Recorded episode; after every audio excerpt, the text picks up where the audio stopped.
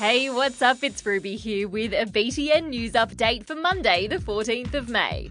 First up, Australia has officially joined the space race. Our brand spanking new space agency launched today, and the government reckons there'll be up to 20,000 people working there within a decade.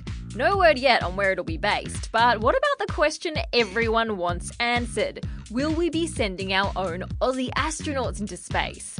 Unfortunately, probably not in the near future. For a while, the focus will be on people working down here rather than sending anyone up there into outer space. You're probably well across this next bit of news. It's NAPLAN time. This week, thousands of kids around the country will have their reading, writing, and math skills pushed to their limits. Every time the NAPLAN rolls around, there's plenty of discussion about whether it should change or just be disappeared altogether. You can dream on about that one. In the meantime, have a go, do your best, and aim to ace the NAPLAN test. We're approaching that time of year when tens of thousands of massive, majestic mammals move north up the Aussie coastline in search of warmer water.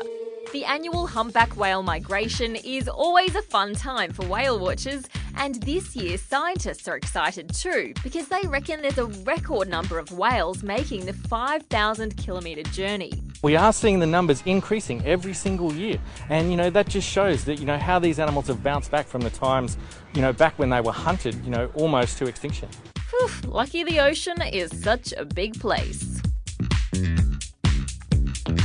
Here at BTN, we've been lucky enough to meet one of the finalists of the Young Archie Awards. That's a national art competition run by the Art Gallery of New South Wales. This is James, who painted Norm, his art teacher. A few weeks ago, my mum called me and she said that I was um, one of the finalists in the Young Archies. The sketch is truly awesome. It's done in charcoal and it took six hours. Norm is special to me because I like I like how he helps me draw, paint, and do art. James's artwork is proudly on display in the gallery, and we'll find out who the winners are in July. Good luck, James!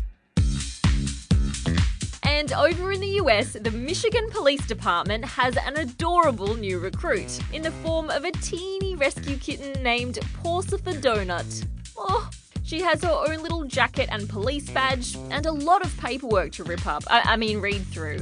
The cops at the station say they want to show the world that police are humans too. And they have a soft spot for little furry things just like the rest of us. Bless. And that's all the news I've got for you today, but I'll be back with more tomorrow. And I'll be bringing the new office kitten, whose job title is Reporter of Breaking News. Teehee.